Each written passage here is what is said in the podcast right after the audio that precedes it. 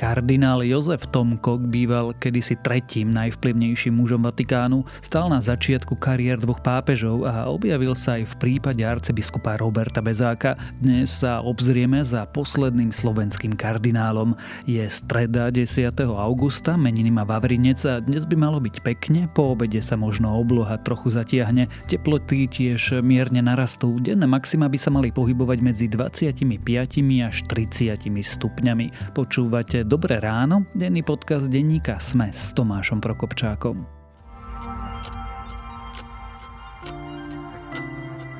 A teraz už krátky prehľad správ. Sulík odmieta, že by oslovoval opozičných poslancov pre odvolávanie Matoviča. Za klamstvo označil aj to, že by mal Eduarda Hegera prehovárať na predčasné voľby. SAS stále tvrdí, že ak Matovič neodíde, na konci augusta jej ministri podajú demisiu. Generálna prokuratúra vidí v prípade Roberta Fica prieťahy. Sama však rozhoduje v súvisiacom prípade ešte pomalšie. Vyplýva to zo zistení nadácie Zastavme korupciu, ktoré nájdete na webe Denníka Sme. Rusko začiatkom augusta prerušilo export ropy prostredníctvom južnej vetvy ropovodu Družba. Tá vedie aj cez Česko. Dôvodom prerušenia majú údajne byť spory okolo tranzitných poplatkov pondelok zomrela austrálska spevačka a herečka s britskými koreňmi Olivia Newton-John. Hviezda muzikálu Pomáda dlhé roky bojovala s rakovinou. Zomrela vo veku 73 rokov. Americké FBI podnikla ráziu v Trumpovom sídle na Floride. Zásah mal súvisieť s vyšetrovaním, podľa ktorého mal Trump nelegálne nakladať s utajovanými dokumentami. Americký ex-prezident po skončení svojej funkcie zrejme neodovzdal vládne dokumenty a darí Národnému archívu. Úrady tvrdia, že namiesto toho Trump veľa dokumentov zničil. Ak vás správy zaujali, viac podobných nájdete na webe Denníka Sme alebo v aplikácii Denníka Sme.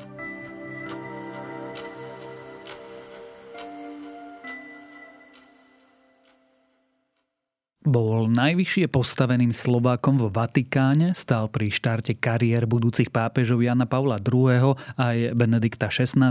Dokonca sa špekulovalo o jeho vlastnom pápežstve. Jozef kardinál Tomko sa však spája aj s príbehom emeritného trnavského arcibiskupa Roberta Bezáka. Kto to kardinál Tomko bol, aký mal vplyv vo Vatikáne i na Slovensku, ale aj či bude mať Slovensko nárok na ďalšieho kardinála, sa dnes budem pýtať reportéra denníka SME Jána Krempaského. Sme veľmi vďační za dar života pána kardinála, lebo zostáva pre nás jedinečnou osobnosťou. Myslím, že pre celé Slovensko, pre veriacich, ale aj neveriacich, lebo bol to človek, ktorý bol hlboko ľudský a ktorý bol všeobecne známy.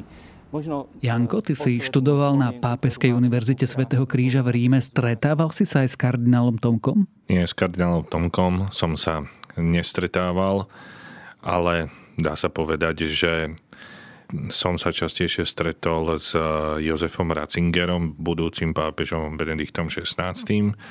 A hovorím to preto, že v tom čase, keď ja som bol v Ríme v druhej polovici 90. rokov minulého storočia, tak eh, Ratzinger bol jeden z najvyššie postavených eh, predstaviteľov katolíckej cirkvi a čo ma na ňom zaujalo, že vždycky pri osobnom kontakte alebo len náhodnom na námestí svätého Petra, tak pôsobil veľmi skromne. Človek by nepovedal, že toto je dvojka vo Vatikáne, lebo vtedy, keď bol pápežom Jan Pavel II, tak dá sa povedať, že Ratzinger bol druhým najvplyvnejším človekom v katolíckej cirkvi. Okrem toho, že bol vplyvný, bol veľmi oceňovaný od svojej mladosti aj ako výrazný teológ. V tom čase sa postupne aj Tomko staval jedným z najvplyvnejších mužov vo Vatikáne. Ako sa vlastne dostal do Vatikánu? Jednoducho tak, že ono v katolíckej cirkvi je taká zásada, že biskupy z tých ich seminárov, ktoré sa nachádzajú po celom svete, tak takých eh, bohoslovcov, študentov teológie, u ktorých si myslia, že by mohli nejakým spôsobom byť prínosom pre tú diecezu, v ktorej pôsobia, ak by išli študovať zo zahraničia, tak ich posielajú zväčša do Ríma. Takže takýmto spôsobom nejako sa dostal do Ríma aj Jozef Tomko. biskup Čársky mi hovorí jednoducho, krátko, posielam ťa, počúvam, že sa dobre učíš, posielam ťa do Ríma na štúdia, tak pokračuj, dobre sa tam uč a rob nám čest, dám ti požehnanie. V roku 1945, ale ako všetci dobre vieme, tak v 48. prišiel komunistický prevrat v Československu. Bol som vysvetený takisto v Ríme, už to bolo po februári 48. Nikto z mojich príbuzných nemohol dostať dovolenie už, lebo ten komunizmus vtedy nastúpil veľmi tvrdo proti, samozrejme, že proti církvi, oj, a Čiže on už v podstate sa nemal ako vrátiť naspäť do Československa, čiže zostal v, no, v Ríme a tam veľmi rýchlo, vďaka tomu, že bol nadaný na jazyky a takisto aj vďaka tomu, že bol, ako aj väčšina Slovákov, ktorí sa nachádzajú v zahraničí, bol veľmi usilovný, nekonfliktný, tak sa dostal veľmi rýchlo do toho povedomia tých vysokých kruhov vo Vatikáne, ale aj vďaka takej udalosti, ktorá sa stala v 60. Eh, rokoch minulého storočia, keď eh, sa vyberal dá sa povedať, že šéf posvetného oficía, čo je veľmi vysoko postavená funkcia vo Vatikáne, tak e, do druhého vatikánskeho koncilu, ktorý v podstate bol takým e, pre svet otvoreným koncilom, že sa církev snažila stvoriť svetu, čiže z istého pohľadu e, sa viacej tak liberalizovala, tak vtedy si tí predstaviteľa vo Vatikáne povedali, že na tento post už nebudeme to robiť tak, že vybereme niekoho takého, kto si to ako tradične vychodil v tých eh, vatikánskych uličkách, že postupne postupoval na tej eh, stupnici hierarchie od poslička až po kardinála, keby som to tak jednoducho povedal, ale že spravíme naň konkurs. No a vtedy mladý Tomko sa na tento konkurs prihlásil a ho vyhral. Takže tomu veľmi pomohlo, lebo on dovtedy bol, dá sa povedať, že len vicerektorom takým ako keby podpredsedom takého kolegia, nepomúcom to bolo pre Československo. Taký, e, dá sa povedať, že dom, ktorý združoval ľudí žijúcich vo Vatikáne z Československa, čiže nemal až takú vysokú funkciu, skôr lokálnu, ale tým, že vyhral tento kurs na tohto šéfa oficia, tak v tej hierarchii Vatikánu veľmi stúpol a potom to už išlo stále vyššie a vyššie. V tejto dobe sa s jeho životom spájajú ešte dve mená. On narazil na dvoch takých e, šikovných mladíkov. Jedným bol Karol Vojtila a druhým nemecký teológ Jozef Ratzinger. Áno, no, možno e, správnejšie by bolo, že on si ich vybral, lebo v tom období okolo roku 1960-65, kedy prebiehal ten druhý vatikánsky koncil a bola tá atmosféra v cirkvi ako aj v celkovej spoločnosti, hlavne na západe, taká otvorená, tak vtedy sa snažili aj tie postupy troška zmeniť, že nebudeme do čela cirkvi presadzovať len ľudí tuto z Vatikánu, alebo z Ríma, alebo z Talianska, ktoré bolo vždycky silné v týchto štruktúrach, ale skúsme sa popozerať aj po niekom od inakiaľ. No a Tomko, ktorý sám prišiel z komunistického Československa, pretože Slovensko a Polsko je blízko, tak vedel, že tam je taký mladý arcibiskup eh, Karol Vojtila, ktorý bol veľmi šikovný. Ja som ho na tých troch cestách sprevádzal tu na Slovensko. Hej. Myslím, že v Bystrici išiel a s biskupom Balážom a no ľudia boli radi, pravda, mu tlieskali a biskup Baláš mu hovorí, Svetý oče, pozrite, ako vás majú radi. A on ho, ako to vedel tým svojim hlasom, e, nízkym, hovorí, ale aj pápež má rád Slovákov.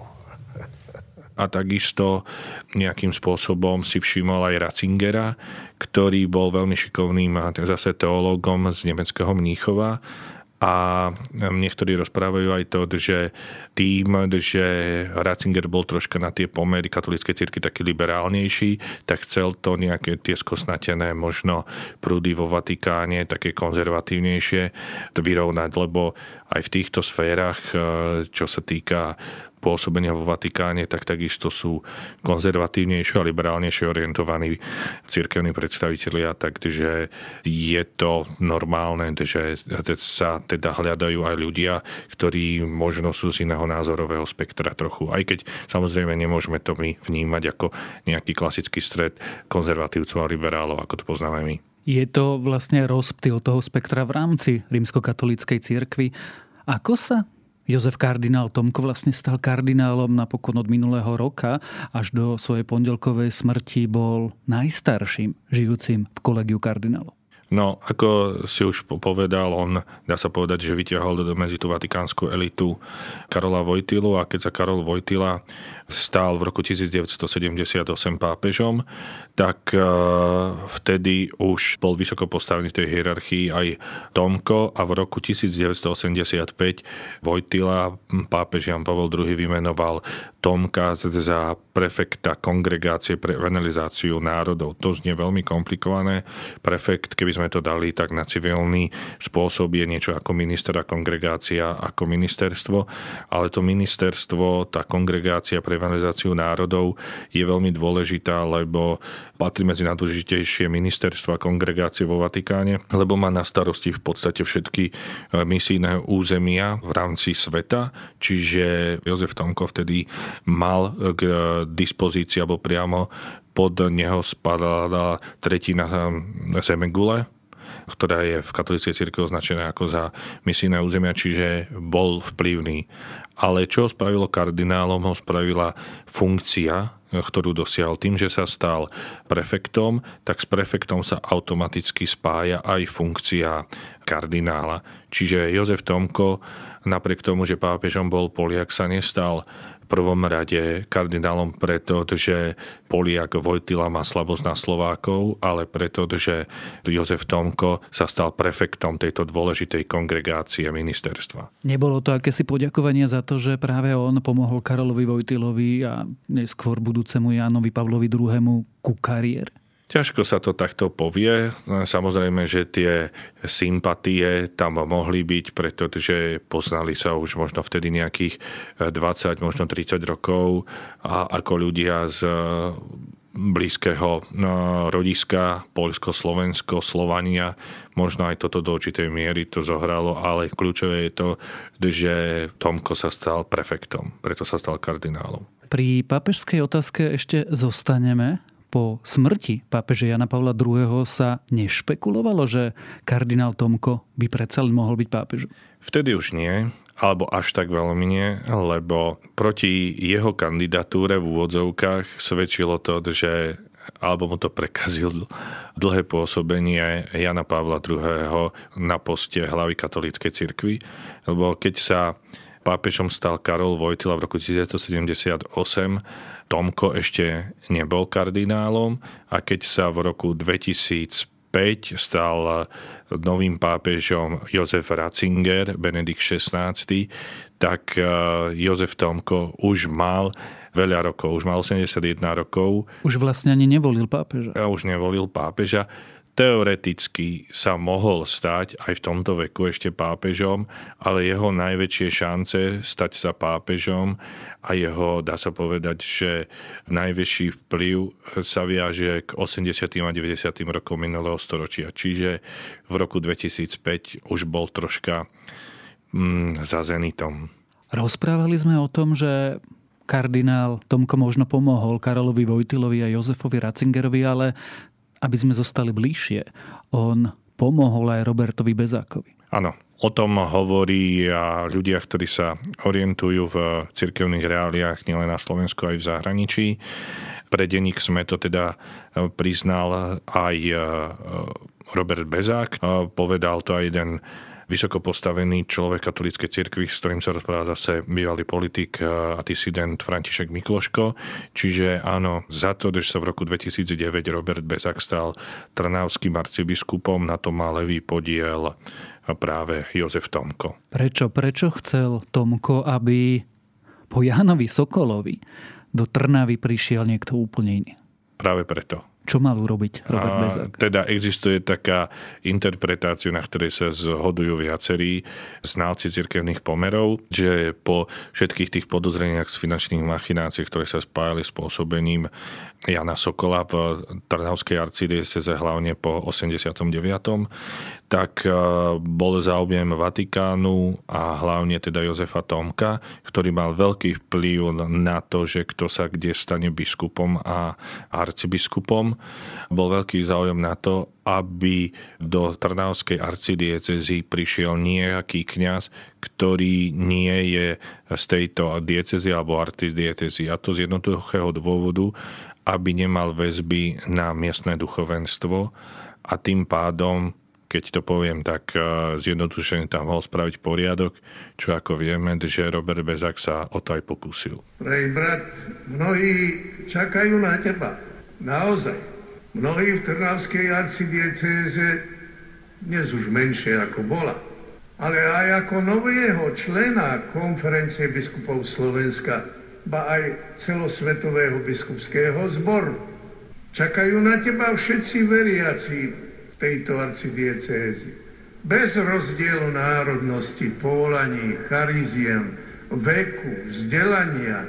Oni sú pravým bohatstvom cirkvi, ktoré máš zveľadovať. Ako je možné, keď eh, trošku to preženiem, bol Robert Bezák chránencom takéto vplyvnej osoby, nakoniec musel aj tak skončiť. Keď to zoberieme z pohľadu Jozefa Tomka, tak e, opäť František Mikloško podľa svojho dobrého zdroja povedal, že a nepriamo nám to potvrdili aj iní znalci, s ktorými sme sa v pondelok rozprávali, že to sa veľmi, ale veľmi nepáčilo Jozefovi Tomkovi, akým spôsobom bol Robert Bezák odvolaný lebo vraj, že obviňoval, no obviňoval je možno silné slovo, ale nepáčilo sa mu, že to odvolanie spravili poza jeho chrbát, že štátny sekretár, čo je na úrovni premiéra vo Vatikáne a kongregácia pre biskupov, to je ako keby, že ministerstvo pre biskupov, o tom rozhodli bez toho, aby on o tom vedel takže to aj vyčítal potom týmto inštitúciám a dá sa povedať v podstate rímskej kúrie. Rímska kúria to je niečo také, ako keby my sme na úrade vlády okrem vlády mali aj všetky ministerstva. Čiže to je taký riadiaci orgán, kde sú všetky kongregácie ministerstva v Vatikáne a tam je to výkonný orgán a tam sa rozhoduje o všetkých dôležitých veciach. Nad týmto, nad rímskou kúriou je teda ešte aj pápež, e, teda nie ešte aj, ale nad ňou je pápež. Čiže v tej rímskej kúre sa príjmajú rozhodnutia iste nebuďme naivní, že je tam aj veľký priestor pre lobbying a tak ďalej. Tam sa vyhodnocujú všetky správy, ktoré prichádzajú z celého sveta. Čiže to sa Tomkovi nepáčilo, že ho takto obišli, o to viacej, že to bolo z jeho rodnej krajiny a že to bol človek, za ktorého sa on zasadzoval. Na druhej strane však je aj pravda a potvrdil to aj sám Bezák, že keď sa to stalo, tak Tomko sa stiahol a nechcel to riešiť. A z ďalšieho zdroja vieme, že jednoducho Tomko bol aj sklamaný z reakcie Bezáka, ako sa postavil k tomu svojmu odvolaniu. Takže potom ako keby to úplne upustil. Prečo sa to tak stalo? Prečo zmenil postoj? To sa už nedozvieme, pretože aj keď v roku 2013 sme v denníku sme robili rozhovor s Jozefom Tomkom, tak aj tie informácie, ktoré sme mali z viacerých zdrojov, tak on vehementne teda popieral a to je asi tak ako v diplomácii, že skutočný dôvod sa len ťažko dozvie. Po smrti Jana Chryzostoma Korca bol Jozef kardinál Tomko vlastne jediným a posledným slovenským kardinálom. Možno tá otázka je príliš laická alebo naivná, ale my máme teraz nárok na nového kardinála. Nie, nemáme a vychádza to z takých jednoduchých reálí. Že keď sa pozrieme na Zemegulu, tak Slovensko je strašne malý štát a zásada je taká, že ten kardinálsky zbor, z ktorého sa volia kardináli, má mať 120 voliteľov. Úplne striktne sa to nedodržuje, ale je to taká nepísaná zásada a len štátov na svete je možno okolo 200, čiže to nevychádza Čiže to je prvá diskvalifikácia pre Slovensko. Druhá diskvalifikácia je to, že kardinálske miesta sa tradične nespájajú ani tak so štátmi, ale s niektorými arcidiecezami. Napríklad Benátky, Paríž alebo niečo podobné, kde sa to prirodzene viaže k tomu, že tam tí kardináli, kto sa tam stane biskupom, tak sa stane zároveň aj kardinálom, aj keď pápež František už od toho upúšťa a viacej podporuje tretí svet, čiže Južnú Ameriku, skade pochádza Afriku, Áziu a tak ďalej, na úkor Európy, čo je ďalší znevýhodňujúci faktor oproti Slovensku a keď sa rozpráva o tých historických sídlach, ktoré sa tradične spájajú so kardinálskou hodnosťou, tak ďalší diskvalifikujúci faktor je aj ten, že Slovensko dlho nebolo samostatné, teda stáročia a sme boli súčasťou Uhorska, kde bol dôležitejší ostrihom aké akékoľvek iné slovenské mesto. Čiže my nemáme ako napríklad Praha alebo Budapešť alebo Viedeň ani ten historický v odzovkách nárok Čiže jediné, čo by sa nám mohlo podariť, je cesta, ktorou išiel Jozef Tomko, že niekto z vysoko postavených Slovákov v Vatikáne by sa mohol stať prefektom. Najbližšie k tomuto mal pred pár rokmi košický grecko-katolický arcibiskup Cyril Vasil. Ten ale bol teraz z Vatikánu stiahnutý na Slovensko. To neznamená, že by sa tam ešte nemohol vrátiť, ale to je najpravdepodobnejší scenár, alebo to bol podľa tých počtov a systému, aký funguje v Vatikáne, mal najväčšiu šancu alebo má najväčšiu šancu sa stať kardinálom, ale v tejto, dá sa povedať, vatikánskej matematike existujú aj výnimky, a ktoré sa zase snaží podporovať hlavne pápež František. A to znamená, že teoreticky sa kardinálom môže stať aj človek, ktorý nie je ani len biskupom, a to sa napríklad stalo v prípade významného českého teológa Tomáša Špidlíka, že len kniaz a stal sa kardinálom, alebo pápeského kazateľa Raniera Cantalamesu, ktorý sa takisto stal kardinálom. A v tejto optike sa môže stať e, kardinálom aj človek, ktorý je už v úvodzovkách na cirkevnom dôchodku a volá sa, že je emeritný. A to ma zaujíma veľa, pretože aj keď tu pápež František bol, tak vysielal signály voči emeritnému arcibiskupovi Robertovi Bezákovi. Presne, vidím, že rozmýšľame podobne. Áno, čiže tým pádom by sa teoreticky mohol stať kardinálom aj Robert Bezák. Lenže tam je iný diskvalifikujúci faktor, že on má preto veľké šance sa stať prefektom a tým pádom aj kardinálom, lebo aj v katolíckej cirkvi sú rôzne zaujímavé skupiny a názorové prúdy a že Vasil Špírko vždycky vystupoval ako neutrálna osoba, čo bol majstorská schopnosť aj Jozefa Tomka. No a bohužiaľ pri Robertovi Bezákovi nemôžeme povedať, že on je neutrálna osobnosť, lebo vyvoláva veľké emócie, takže to by asi do určitej miery bol pre neho diskvalifikujúci faktor. Aj keď čisto pragmaticky podľa tých zásad, ktoré sú vo Vatikáne, by sa mohol stať, a nikto to nepopiera, teda kardinálom aj Robert Bezák. Myslí si, že bude mať Jozef kardinál Tomko slovenského nástupcu? Myslím si, že v dohľadnej dobe, myslím si, že my dvaja sa toho nedožijeme. O živote a cirkevnej kariére Jozefa kardinála Tomka som sa rozprával s reportérom denníka SME Jánom Krempaským.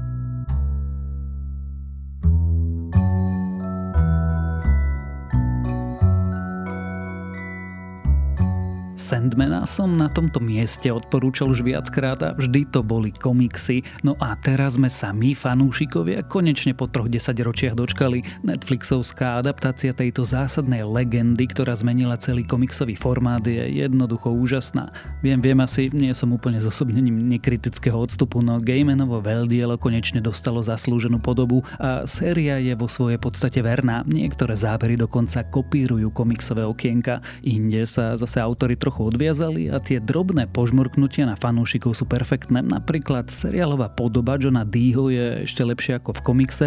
Strhujúci sú ale aj Korintian či Konstantin, z ktorého a nielen z neho tu spravili ženu. Sandmana skrátka potrebujete vidieť a to je na dnes všetko. Dávajte na seba pozor. Počúvali ste Dobré ráno, denný podcast denníka Sme s Tomášom Prokopčákom a keďže je streda, pripomínam, že dnes vychádzajú aj nové epizódy podcastov Zoom a Vedatorský podcast.